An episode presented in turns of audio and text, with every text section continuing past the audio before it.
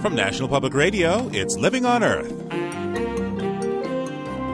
I'm Steve Curwood. Decades after scientists recorded the call of the ivory billed woodpecker for the first and perhaps only time, eyes and microphones have recently caught something like it in the swampy forests of Louisiana. But no ornithologist is ready to say the ivory billed woodpecker is back from extinction just yet.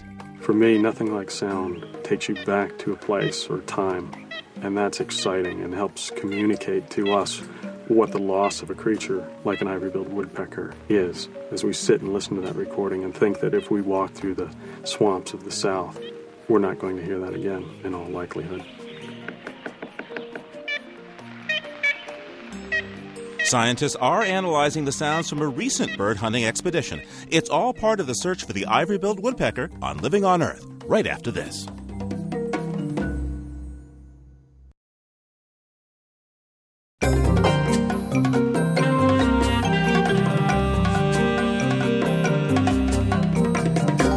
Welcome to Living on Earth. I'm Steve Curwood.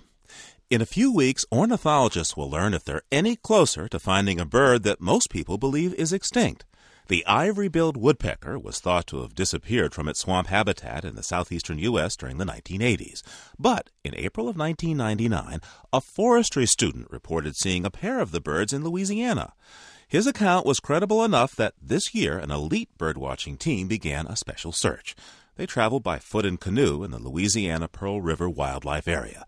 They saw nothing definitive, but the team did record some sounds that may have been made by an ivory bill. We'll speak with a scientist who's analyzing those recordings a little later in the program. But first, let's hear a documentary about the ivory billed woodpecker that Brenda Tremblay produced for us a few years ago. Brenda traveled to Mississippi's Delta National Forest as part of her own quest for the ivory bill and to explore the culture of birders who've made it their holy grail.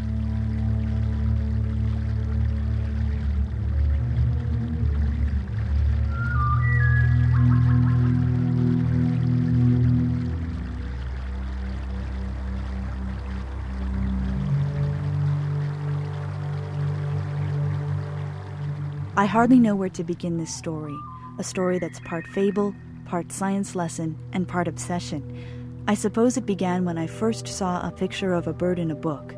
The picture got into my head. I couldn't stop thinking about it. I even dreamed about it. Months went by and I was still fixed by its image.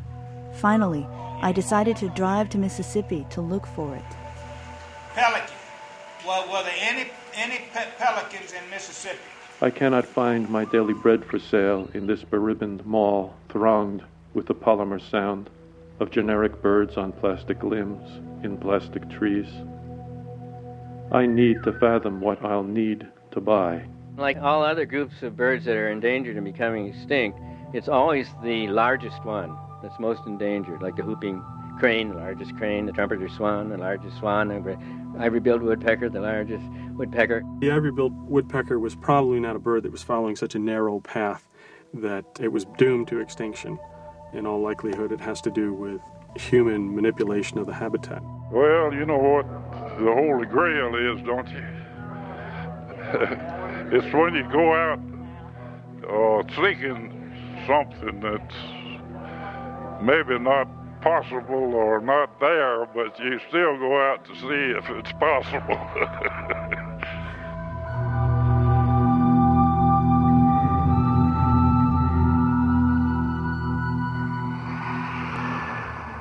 Highway 82 passes by the fast food joints, cheap motels, and corrugated metal buildings of Greenville, Mississippi, and through the fertile cotton and soybean fields of the Mississippi Delta.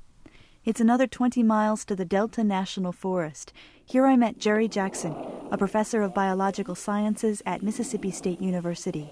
For years, Jackson has been searching the southeastern United States for what he and others call the Lord God bird. And it's the Lord God bird, I'm sure, because when people would see the woodpecker, they would say, Lord God, what a woodpecker.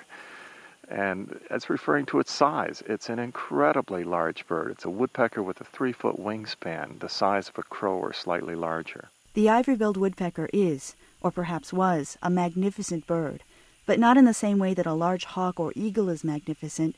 The ivory bill has a prehistoric aspect. It's pterodactyl shaped, otherworldly with a stark color combination of red, black and white and light colored eyes. It is an unforgettable image that keeps people searching despite the odds. There are some real fanatics out there that are really so, so anxious to find an ivory-billed woodpecker that uh, there's a, a, young doctor who is now stationed in Hawaii who uh, came to my office and spent some time with me, who has all of the literature on ivory-billed woodpeckers, who knows everything there is to know about them, and who's continually looking for them. There's a lawyer in Texas who put up a bounty of $1,000 and plastered placards advertising his willingness to pay $1,000 for evidence that there are ivory-billed woodpeckers. There are people out there who are very serious in their intent to find ivory bills and who are very serious when they say that they think that they exist. Okay, let's start the tally. Now, what I'm going to do, I'm going to call out the species, and if, if the people in Mississippi saw the bird, that's, I'm going to write it down. If, if we have some birds that were seen in Arkansas and not in Mississippi, I would like to put an asterisk uh, by the species. The Mississippi Ornithological Society meets every few months to look for birds and commune over catfish dinner. The ivory-billed woodpecker was crossed off their lists a long time ago, but there are some old-timers in the group who remember the days of rare sightings and still tell stories of tantalizing encounters. Bill Turcott used to work for the Fish and Wildlife Service. The place was teeming with woodpeckers, a lot of pileated in there. Of course, we never saw anything we considered an ivory bill. Well, on the last day of the second trip that we made up there, I pulled out off of this road that borders the lower part of the bluff at a little overlook overlooking the swamp out there. And I got out and played the ivory bill tape one more time. But I was sitting there, you know, on feet on the ground, the car door open, and the owl was up behind me up here. And I swear I heard twice the ivory bill call. Twice, just as plain as day.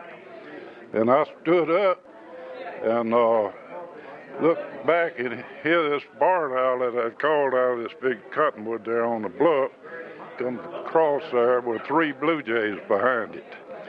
A blue jay can imitate just about anything he wants to imitate. And I heard what I consider to be blue jays making that call because there was no possibility of an ivory bill on the other side because up the top of the bluff it was open pasture. Ivory billed woodpecker, Cornell catalog, cut one.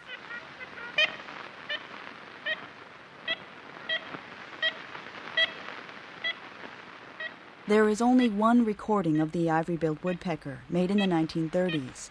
It was made in the Singer Tract, an 80,000-acre tract of hardwood forest in north-central Louisiana.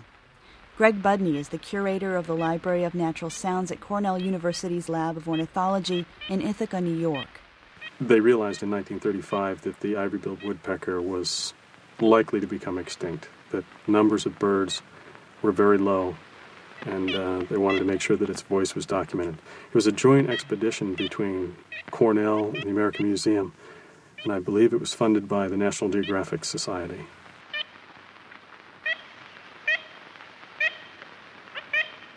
I would just say how lucky we were that Arthur Allen, James Tanner, Peter Paul Kellogg had the foresight to record this animal, to go to the lengths that they went to to record the ivory-billed woodpecker. What a great thing to be able to hear. For me, nothing like sound takes you back to a place or time. It's essentially unreduced in dimension. We're, we're listening to what they listen to, and that's exciting and helps communicate to us what the loss of a creature like an ivory-billed woodpecker is as we sit and listen to that recording and think that if we walk through the swamps of the South, we're not going to hear that again in all likelihood.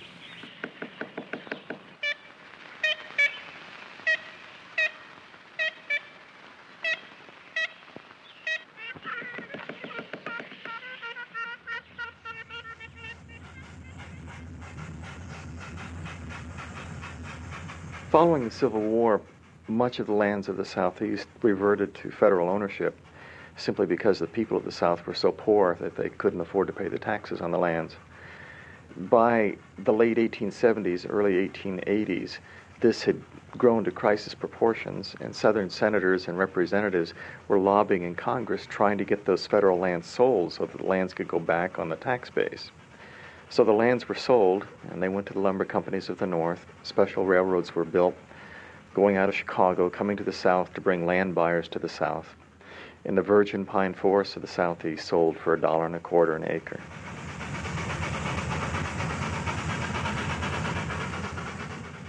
Nobody knows all the reasons why the bird has disappeared. By the time scientists began to study causes of its decline, there were hardly enough birds left to research. In 1935, ornithologist James Tanner began a study of the few ivory bills left in the Singer Tract. But then World War II broke out. And during war, if something is being done in our national interests, then it has to be okay. And we needed timber. We needed wood for pallets to put the shells on that were being shipped overseas. And the Singer Tract in Louisiana, owned by the Chicago Mill and Lumber Company, was a tract of forest that, as far as those lumbermen were concerned, needed to be cut for the war effort. It was the patriotic thing to do. Unfortunately, that was where the last of the ivory-billed woodpeckers lived. But uh, we couldn't be concerned about them. There was a war going on. For more than 30 years after the war, people searched for and fantasized about finding the ivory billed woodpecker in the remote swamps of the United States. In 1969, two amateur naturalists claimed to have seen ivory bills in central Florida. Ornithologists who investigated their claim found nothing. On March 14, 1971, a member of the Audubon Society played the tape recording of ivory billed woodpeckers and heard a response in the Santee Swamp of South Carolina. No one saw the bird there either. Six months later, Dr. George Lowery Jr., a well respected ornithologist, reported that a bird watcher in Louisiana had photographed ivory billed woodpeckers in May of 1971. Lowery believed the photographs were authentic, but no birds were ever found. They were seen in Cuba in the 1980s. Lured by the possibility of photographing the last ivory bills left, the National Geographic Society hired Jerry Jackson to lead an expedition there, where Jackson thinks he caught a glimpse.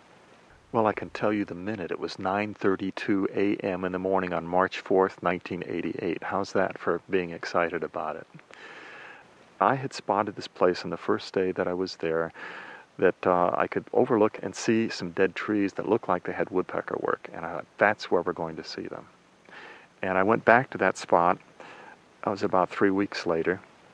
And I was sitting there early in the morning and had my 400 millimeter lens focused on the dead trees about 300 feet in front of me. And this woodpecker, or what I believe was the ivory bill, flew past 30 feet in front of me. And it was zip right by. It was gone.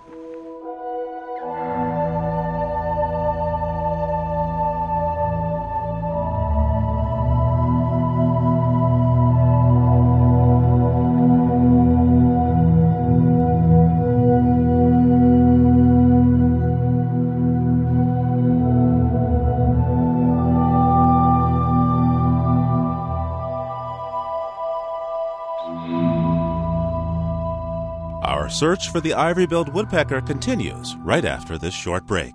You're listening to Living on Earth.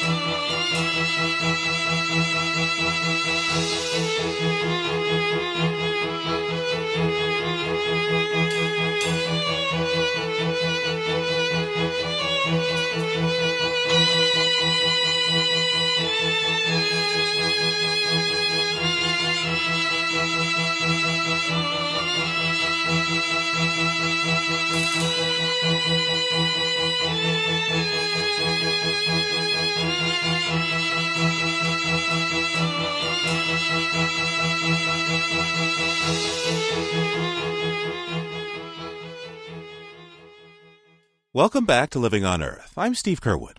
We continue now with our search for the ivory billed woodpecker.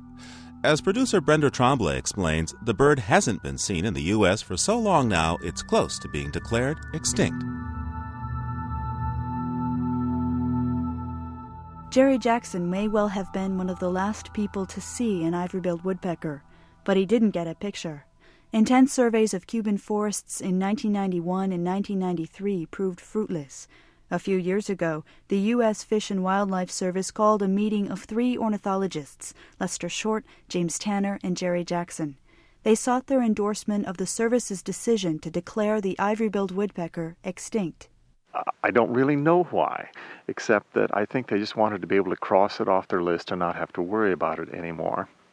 I guess I was the fly in the ointment of the Fish and Wildlife Service, and in response, they decided that, yeah, they really might look bad if they declared it extinct and someone found the birds. And so the Fish and Wildlife Service funded a one year study to examine those areas in the southeast that offered the best hope for there still being ivory bills. And I was given the contract to spend a year looking for ivory bills. Well, I stretched that amount of money. I got no more money, but I stretched it into two years. And actually, it's been many years because I've continued to go back and go back and go back.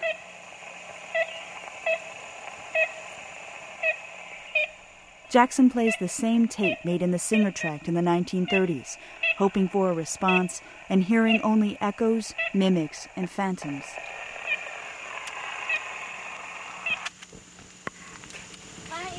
Then you would wait and. Yeah, we played for. Uh, there's the red belly responding to the red belly on the tape. So the birds do respond to that. There's another red belly. We were in an area, in fact, not very far from here. It's only about five miles from here. And we had been doing surveys, transects through the forest, playing this recording of an ivory billed woodpecker for 45 seconds and listening for three minutes and then moving 15 minutes and doing it again. And I came to a place where the trees were incredibly large. When I played the tape, I, I told my graduate student, this is by far the best habitat I've seen anywhere.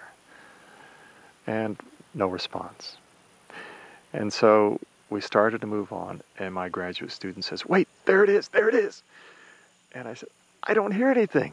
He said, No, it's coming closer, it's coming closer. And we just stood there, and finally I heard it. And it was a bird repeating what we had just played about three minutes before on the tape. And it kept coming closer and closer and closer until it got about maybe a hundred yards from us. And then it stopped where it was, but it called repeatedly from there for several minutes. And it wasn't coming closer, and so I said, on three, we're just going to have to rush toward it and hope we can get a photo. And we did. We ran and didn't see a thing. Everything in me that's a scientist says it's not at all likely that there are any ivory bills left. But as a human being and as an individual that likes to think positive, I like to hope that maybe, just maybe out there, there is a pocket of ivory bills still left. I think he's mistaken about it. I think uh, he's an incurable optimist. I'll say that about Jerry, which is great, but uh, I'm too much of a realist. Lester Short is the Lamont Curator of Birds at the American Museum of Natural History. He's one of the world's leading experts on woodpeckers. Like Jackson, Short caught fleeting glimpses of ivory bills in Cuba in the late 1980s, but he thinks the birds he saw were part of a doomed population, and he's convinced there are none left in the United States. When you think of the mobility of the bird watchers in the United States and the uh, a terrific number of them, and the many people who've become interested in birds, hunters and others who go into the backcountry, and the fact that the birds need to have a place to breed. If they produce young, the young have to move away from the parents. And these are big birds that are conspicuous. So I don't think of any place can be so remote from people that, that they could be hanging on and not be seen over the years. But is the ivory-billed woodpecker really extinct? Could there be an undiscovered pair in some deep southern swamp, in the remote forests of South Carolina, or in the Florida panhandle? Hope springs eternal. Sometimes you have to face reality. Douglas James is a professor of biology and ornithologist at the University of Arkansas at Fayetteville, in the upper regions of the ivory bill's former habitat. Though he believes the ivory bill's demise was hastened by man's interference, James says its extinction may have been fated from the very beginning. Unlike all other groups of birds that are endangered and becoming extinct, it's always the largest one that's most endangered, like the whooping crane, the largest crane, the trumpeter swan, the largest swan, the ivory-billed woodpecker, the largest woodpecker. And this has been going on for millions of years since Pleistocene age and geological age. Yeah, I see it as a sort of a continuation of a process that's going on for uh, several million years. Greg Budney of the Cornell Lab of Ornithology disagrees. The ivory-billed woodpecker was probably not a bird that was following such a narrow path that uh, it was doomed to extinction. In all likelihood, it has to do with human manipulation of the habitat. The loss of the ivory-billed woodpecker is an indication that something has changed in a substantial way in the environment.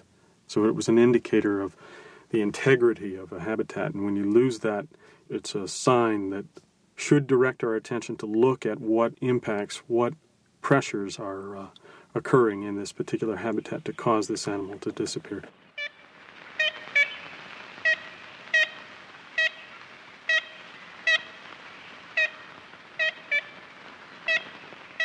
I don't know where I saw it first, maybe in a Peterson's or maybe in some other bird book, a picture of the ivory bill, and it's a sharp, vivid image in my mind, and of course, representative of uh, so much now that we've lost. William Heyen is a poet and professor at the State University of New York in Brockport. In his collection of poems, Pterodactyl Rose, Heyen wrote about endangered and extinct species, including the ivory-billed woodpecker. But when I ate the dodo, I could not ingest its gentleness and trust. Jean's lost voyages ago sometimes seemed to snag in my human heart, eidolons of Easter's past. But passenger pigeon's eggs wink in a vanished series, and the ivory bill cries in the vacuum of its skies, not at all.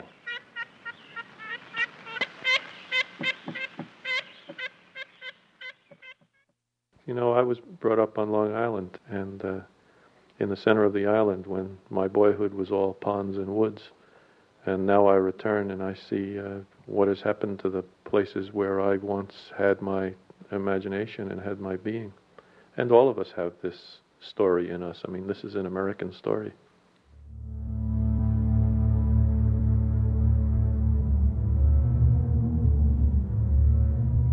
We don't want the story to be true. Jerry Jackson and the others who still search want this story to end differently. Sometimes I'm looked at a little bit askance. Yeah, you're crazy, fella. uh, or, or, with a little bit of disbelief that you believe there might still be ivory-billed woodpeckers. How about the trolls under the bridge, too? Do you doubt yourself sometimes? No. I guess that's part of being successful and part of being a scientist. Uh, if I doubted myself, I wouldn't be out here looking for them, wading through the chiggers and the ticks and the snakes in the water.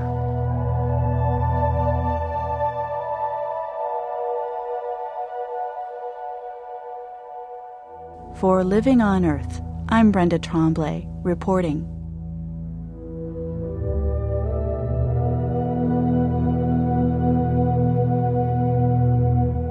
A new, carefully orchestrated search for the ivory bill has just been concluded in Louisiana.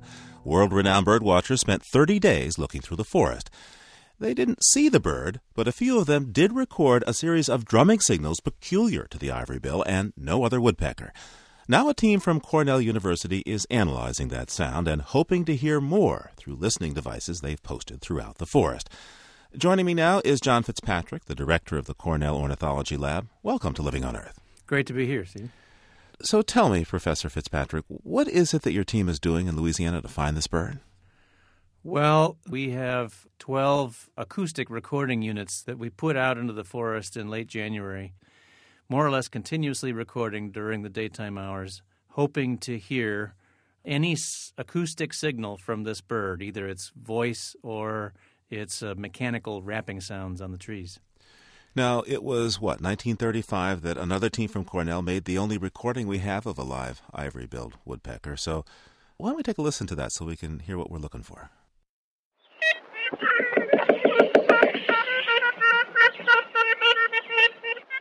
So there's a there's a knocking there, but there's there's also a kind of well chirping or or chatting. No, that's a very distinctive woodpecker sound, and that's one of the reasons we can do this uh, technique that we have. Uh, we're digitally uh, recording all the sounds of the forest, and we're going to be able to listen specifically for that signature, that funny nasal sounding signature in the in the voice. Now, just this January, a search team went out in the Pearl River area near where you put your recorders, and they recorded something. Let's take a listen to that.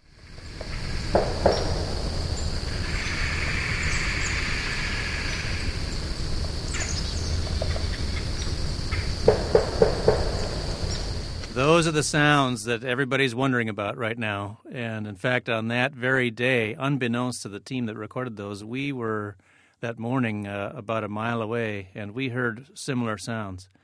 And so the big mystery right now is what were those sounds? They don't sound like any of the more common woodpeckers that we have down there. Those very loud, rhythmic hammerings like that were uh, used by ivory-billed woodpeckers as their distinctive rapping sounds. So our uh, our our idea is that there's a possibility those were ivory bills.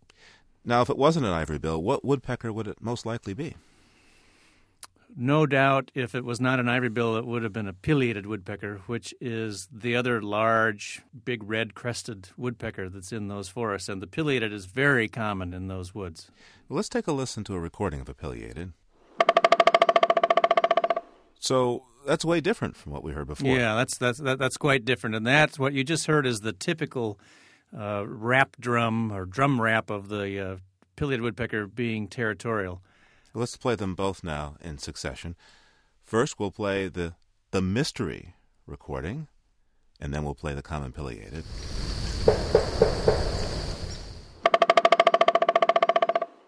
It's the rhythm that these uh, sounds have that make us uh, dubious that it's pileated.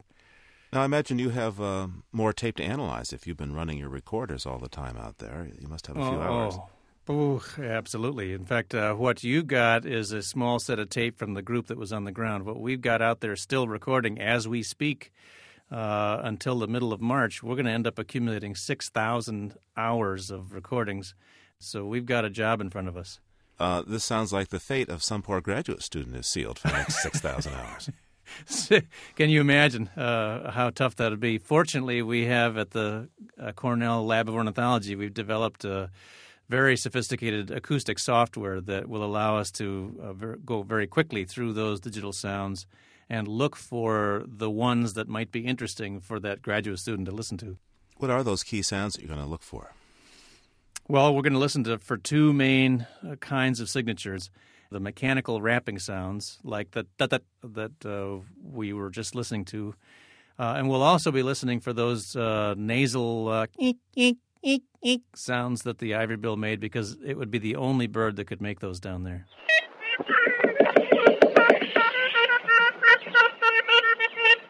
How would it feel to find this bird? Uh, it's totally impossible to describe. Everybody, anybody who knows birds in North America would drop to their knees and weep if they saw an ivory-billed woodpecker. It's just one of the most magical birds that has ever lived anywhere in the world, the largest of our woodpeckers. Uh, nothing can bring this bird back to life if it's gone, and it might very well be. The, the big part of this story that we're trying to put the an end to or resurrect is the complete destruction of the bottomland forests of southeastern U.S. over the course of 100 years. We just cut it all and it's actually much better now down there for ivory bills than it was 50 years ago. So, if they're still there, then they have survived the worst of it, and things are actually getting better for them, and that's what, of course, everybody hopes. John Fitzpatrick is the director of the Cornell Lab of Ornithology. Thanks for taking this time with us. Been my pleasure. Thank you. Our story on the ivory-billed woodpecker was written and produced by Brenda Tremblay. The technical producer was Dave Slubersky. You're listening to NPR's Living on Earth.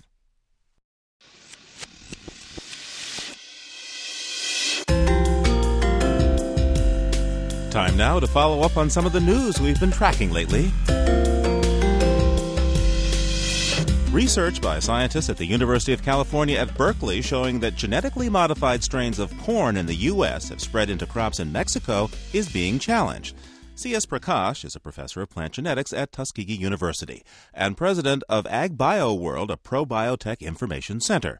He says the UCal researchers misinterpreted their results when they scanned Mexican corn seed for evidence of transgenic DNA sequences. He was flawed in the methodology, and the most likely explanation of the results that they observed was that they were simply finding some false positives or artifacts that they concluded were to be transgenes. Professor Prakash says the gene flow from transgenic to non transgenic corn is bound to happen sometime, somewhere. But he says the UCal study published in Nature does not provide the scientific evidence to prove it, and that about 100 scientists have signed a petition asking the journal to review the data.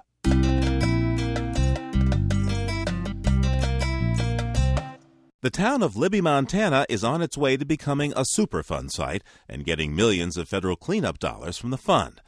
Asbestos was spread throughout the community for decades because the mineral was in vermiculite that was mined in the town. Todd O'Hair from the Montana governor's office says the state decided to use its one so called silver bullet to fast track Libby to the top of the Superfund list. But I think taking a look at the health concerns that are related with Libby, uh, the fact that you're dealing with a company in W.R. Grace that's bankrupt, I think the concern was that you know we needed to get this mess cleaned up and we needed to get it cleaned up as soon as possible. There are 60 days of public comment before the Superfund designation is made final. Another mining operation received a setback recently. This one aims to extract clay to be made into premium kitty litter. County commissioners in Nevada denied the Oil-Dri Corporation's permit to build a processing facility in Washoe County. Oil-Dri's Bob Viteri says the decision leaves the company with less appealing options on where to site the plant. If we were to go onto BLM property, then it becomes a much more out in the open plant as opposed to being hidden around the side of a mountain. If we decide to haul it out of Washoe County to process it, then all the jobs leave Washoe County. If we decide to haul it out of state, then the state of Nevada loses all the jobs and, and the, the, revenue from it. Viteri says Oil-Dri intends to proceed with the cat litter mine. And that's this week's follow up on the news from Living on Earth.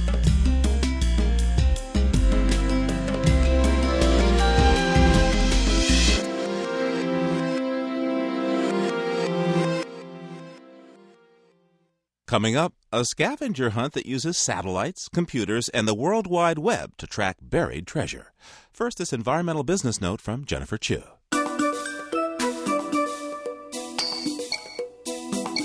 When it comes to money, BP, formerly known as British Petroleum, is divorcing itself from politics. The international oil conglomerate will no longer be making any contributions to political parties or activities anywhere in the world. In the U.S., the absence will be felt. During the 2000 presidential campaign, BP donated $1 million as federal soft money contributions. In 2001, the contributions dropped to a quarter of a million dollars, most of which went to Republicans. A spokeswoman for BP says that the company inherited a history of political contributions when it merged with Amoco and Arco, both American oil companies. These mega mergers made BP the third largest oil company in the world. BP's announcement comes at a time when multinational companies and their relationship with governments are facing close scrutiny following the collapse of the energy trading company Enron. BP says it will continue to participate in policy debates, but come April 1st, politicians should go elsewhere to fill up their coffers. That's this week's Business Note. I'm Jennifer Chu and you're listening to Living on Earth.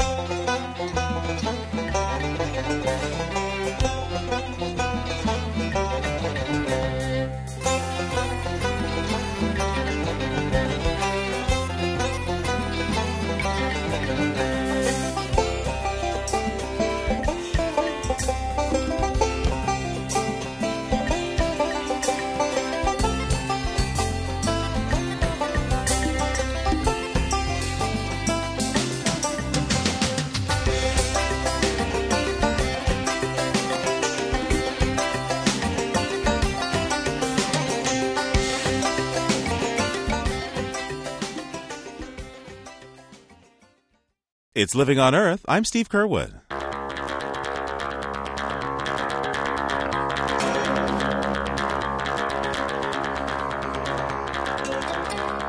If you're heading to the Bullfighting Festival in South Korea this week, you can check your red cape at the door. Bullfighting in the city of Cheongdo has a twist. Instead of man against bull, the two partner up and compete against other teams. The bulls use techniques like pushing, head pressing, and horn bumping while their humans coach from the sidelines. A panel of judges scores the moves. And according to William Dawson of the Korea National Tourism Organization, losing a match isn't life threatening when the bull is finished and he's weak and he turns back and walks away, the bullfighting session is over. So there's not the gore and the spectacle that we would associate with other types of bullfighting throughout the world. Korean bullfighting dates back to the onset of agrarian society. Farmers would pit their bulls against each other to compete for more grazing space. But these days, the bulls have become an elite corps of athletes each bull weighs in at more than half a ton. They're given special foods like ginseng, snakes, and Chinese herbal medicine to build their strength. To bulk up for the big day, they run over steep mountain paths, drag tires, and wade through sand. And heifers get their chance as well to shine during the festival's beauty pageant. Spectators aren't cheering on the bulls, they can vote on a selection of bovine beauties. Holy cow! And for this week, that's the Living on Earth Almanac.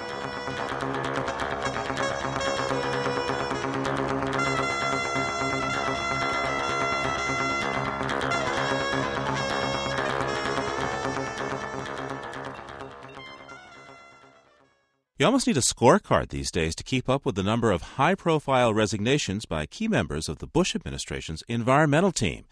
Joining me now to fill in the blanks is Living on Earth's Washington correspondent, Anna Solomon Greenbaum. So, Anna, tell me, who are these people and why are they leaving the administration? Well, Steve, the latest example is Martha Hahn. She was the director of the Bureau of Land Management in Idaho. She faced a lot of criticism out there for her decisions on grazing issues. The Interior Department gave her a choice. They told her that she could transfer to a National Park Service job in New York Harbor, uh, where grazing rights, you might imagine, are not such a big issue, or she could leave, and Hahn decided to resign.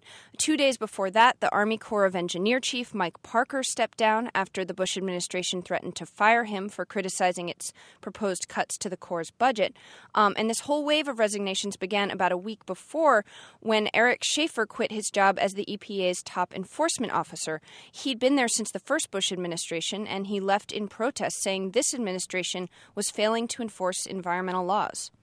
Well, Anna, tell us, do these mark the beginning of some kind of trend, a protest against Bush environmental policies? Well, I think it's hard to know at this point whether there's going to be more of this. I do think that these resignations are part of something bigger that's going on. There's also been a growing number of public lands managers who've been transferred to new posts or new jobs. Uh, one example of this is Kate Cannon. She was the director of the Grand Staircase Escalante National Monument in southern Utah, and in December, the Bush administration moved her to the Grand Canyon National Park to be a deputy superintendent there. Uh, another case was Tim Salt. Tim Salt was the head head of the BLM's California Desert District. He's been moved to a new post. Yet another example is Jack Williams. He was the director of two national forests in Oregon, and he's being moved to a teaching position at Southern Oregon University. These are just a few examples. Okay, Anna, but typically uh, people get reassigned and transferred uh, when a new administration comes in or just even over time. Well, to some degree, yeah. There's always a certain amount of shifting around that's expected to happen. And a lot of the managers I've spoken with have said they weren't particularly surprised to hear that their job was about to change. Um, but at the same time, most of these people also say they think there's something going on that's beyond the normal adjustments you'd expect to see. In particular, they feel like some of these personnel decisions that are normally made at the state level are now being made from the top in Washington. And they say that the normal guidelines that govern transfers aren't being followed. Some government watch watchdog groups feel like there's a real pattern of persecution being carried out, that the Bush administration is targeting people who've been subjects of controversy and basically letting private interests dictate public policy. You say these managers have been controversial figures. How so? Well, in all these cases, we're talking about people who were managing land where there was a lot of conflicting pressures on the resources. In Utah, you've got ranchers and miners and natural gas producers. In Idaho and Oregon, you've got timber. Uh, California, there's every kind of pressure off road vehicles, development, and then in all these areas, you've got hunters, hikers, you have conservation groups. Uh, you know, at one point last fall, I was talking with oil and gas producers in different areas around the West, and I was asking them what they thought of the administration's plans to increase production on the public land in their area. And the thing they kept telling me was it doesn't really matter what happens in Washington, it's whether or not the new policies are actually implemented at the local or regional BLM office. And I imagine these local offices are still headed by people who came up through the ranks in the Clinton years. That's right. And these energy producers feel like they're biased toward conservation and against using the land for oil or mining or other uses. And they were taking their complaints directly to Washington in many cases. And in a few instances I saw, they were getting the attention of some very senior officials at the Interior Department or the Forest Service. But it isn't just industry that cares about who's running things. Sometimes the pressure comes from local residents who just don't agree with the decisions that are made in Washington about the land in their community. A good example of this, you might remember Gloria Flora. In the Clinton administration, she directed the Forest Service in Nevada. There was a road there that local people wanted rebuilt, and Flora wouldn't do it because she said the road would threaten a fish called the bull trout. Uh, that's on the endangered species list. At some point, under pressure and I think some fear about her own personal safety, she resigned. These recent resignations, Anna, what's the message these people are sending? Well, it differs, Steve. Martha Hahn in Idaho has been fairly quiet about her resignation. Eric Schaeffer, on the other hand, has been very public about it. Schaeffer was one of the key players at the EPA when the Clinton administration brought all of its lawsuits against the utility industry, saying they were violating a provision of the Clean Air Act called New Source Review. Uh, now, the Bush administration's been working on altering and possibly doing away with New Source Review, and Schaeffer says many of the utilities that were about to sign settlements on their cases are now putting down their pens because they can see the cop is off the beat. Uh, in Schaeffer's view, the, the utilities violations are causing thousands of premature deaths a year, and he wanted to bring attention to it. Enforcement needs public attention. This is something a lot of people take for granted.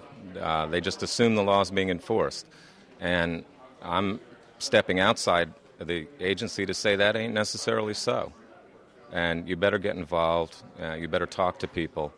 And you better see especially what's going on with these power plant lawsuits because it affects you personally. Anna, thanks so much for filling us in. You're welcome, Steve. Living on Earth's Washington correspondent, Anna Solomon Greenbaum.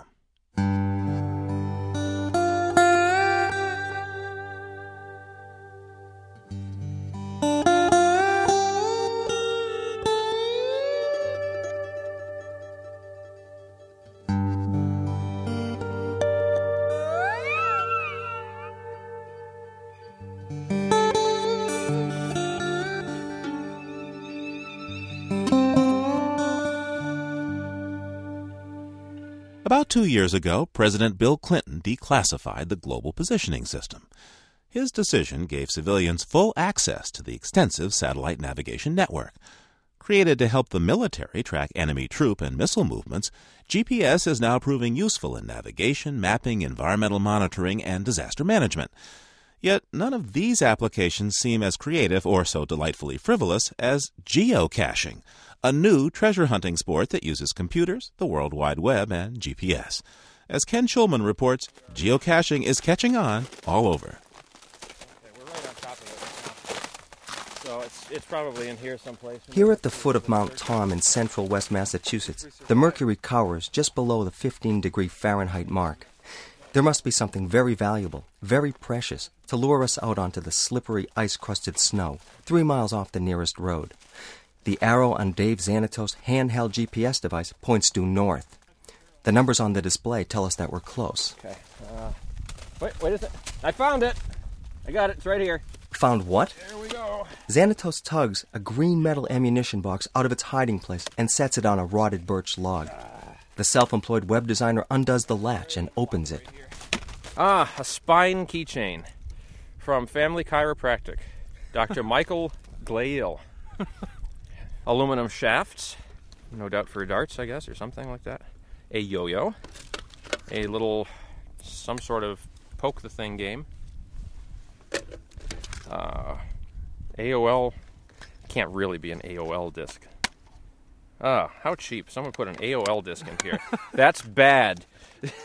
One week after President Clinton lifted the GPS ban, a GPS enthusiast in Oregon placed a slingshot, a can of beans, and some software in a five gallon plastic bucket, hid the stash, and posted the GPS coordinates on the web. And geocaching was born. Now, nearly two years later, there are almost 13,000 caches posted in 107 countries. There are caches on the side of a dormant volcano in southern Russia and others in undersea grottos. Websites like www.geocaching.com offer listings along with cache descriptions, photographs, and clues for novice hunters. Uh, I am going, at this point, to uh, put everything back in. Xanatos signs our names in the logbook and takes our photographs with the disposable camera. He takes the spine keychain and leaves a Hot Wheels race car and some of his business cards as barter. He hasn't gotten any clients this way, he says, but hey, you never know. So now we're putting it back. So now I'm putting it back. Right where it was. And now I will camouflage it effectively. Then he conscientiously returns the box to its hiding place for future geocachers to find. Geocaching is, in his own words, one of the best things to happen to geeks in a while because it gets them out into nature.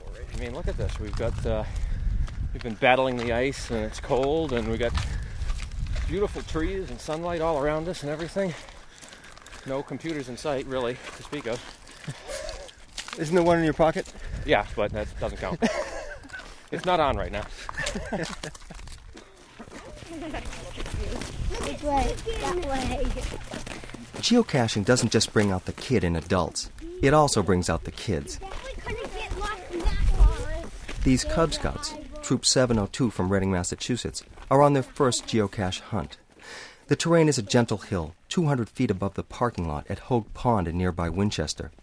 It doesn't sound like much of an adventure, yet there is something magical, says Adena Schutzberg, one of the supervising adults. Well, I think the best thing for me, I'm trained as a geographer, is it takes me to places I otherwise wouldn't go. It's sort of an excuse to get out and find a new place and find a place that somebody else has decided is somehow significant or important or meaningful to them. So it's a great way to see your local area. I grew up about two miles from here. I've never been here in my life. So there we go. This is a perfect example. Ooh, calculator. cool. Excuse me. a beast mode. Yeah. It appears that most school age geocachers do it for the trinkets, while most grown up geocachers get their kicks from using their high tech toys. Toys that are surprisingly affordable and easy to use. A handheld GPS device costs as little as $100 and can be mastered in about five minutes. Bob Hogan is an engineer and one of the first geocachers in Massachusetts. He's the leader on this Cub Scout outing. One thing geocachers of all ages have in common, he says, is that they expect and usually get a very quick fix. Most of society still requires um, semi instant gratification. And if you can't get people to a cache, majority of the people with, within 45 minutes to an hour, chances are they may not want to go out and do it. It's even got a calculator. Yeah.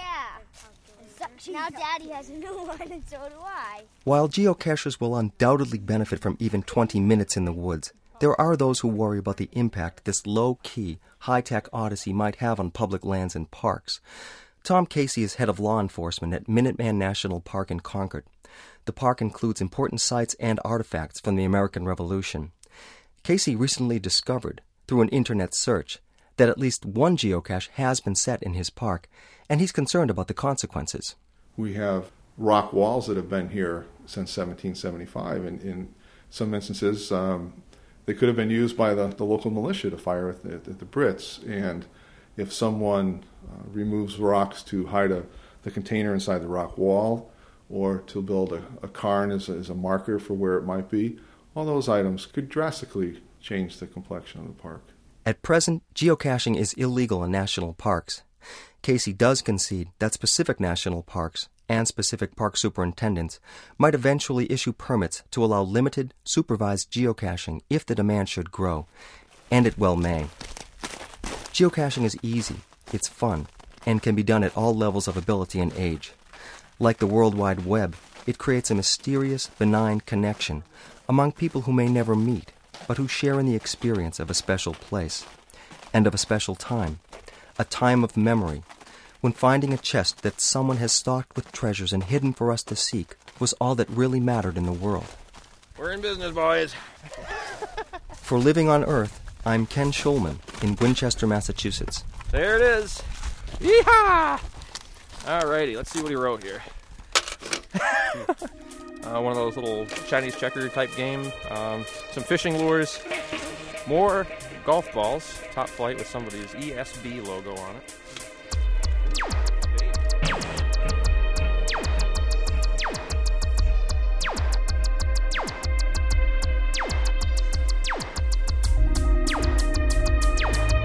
And for this week, that's Living on Earth.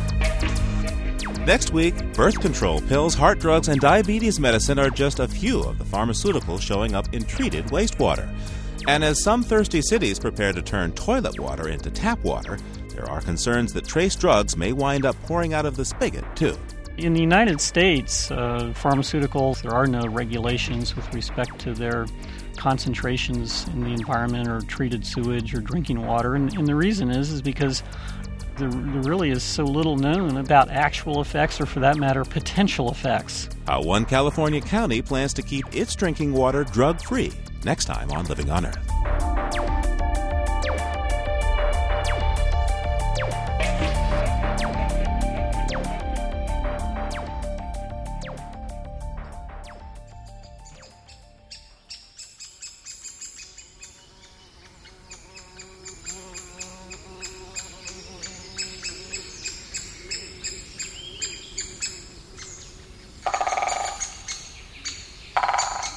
Before we go, a remembrance of summer strolls past.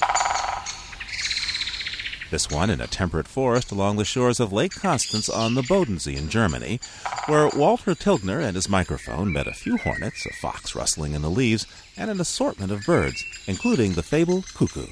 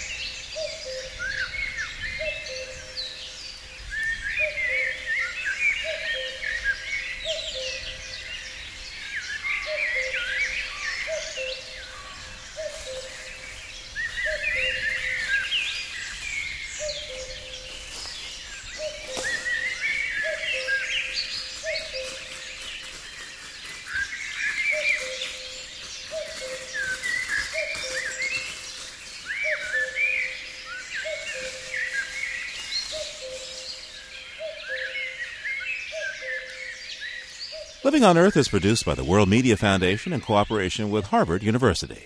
Our production staff includes Anna Solomon Greenbaum, Cynthia Graber, Maggie Villiger, Jennifer Chu, Jessica Penny, and Gernot Wagner, along with Peter Shaw, Leah Brown, Susan Shepard, Carly Ferguson, Bree Horowitz, and Mylisa Muniz. Special thanks to Ernie Silver and member station WXXI in Rochester, New York. We had help this week from Rachel Gershick and Jesse Fenn. Allison Dean composed our themes. Environmental sound art courtesy of Earth Ear. Our technical director is Dennis Foley. Ingrid Lobet is our Western editor. Diane Toomey is our science editor. Eileen Bolinsky is our senior editor. And Chris Ballman is the senior producer of Living on Earth. I'm Steve Curwood, executive producer. Thanks for listening. Funding for Living on Earth comes from the World Media Foundation Environmental Information Fund. Major contributors include the Educational Foundation of America for reporting on energy and climate change, the Ford Foundation for reporting on U.S. environment and development issues, and the Geraldine R. Dodge Foundation, supporting efforts to better understand environmental change. This is NPR, National Public Radio.